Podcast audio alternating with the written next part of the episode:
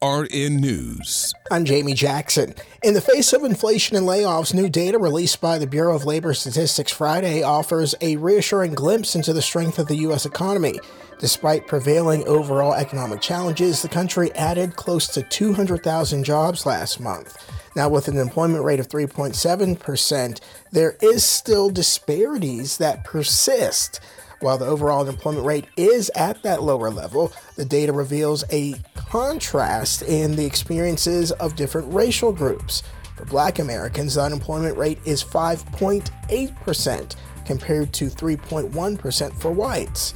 Now, the healthcare industry emerged as a standout performer, adding 77,000 jobs, surpassing the monthly average for the past year. The government sector also contributed significantly with an additional 49,000 jobs. For AURN News, I'm Jamie Jackson.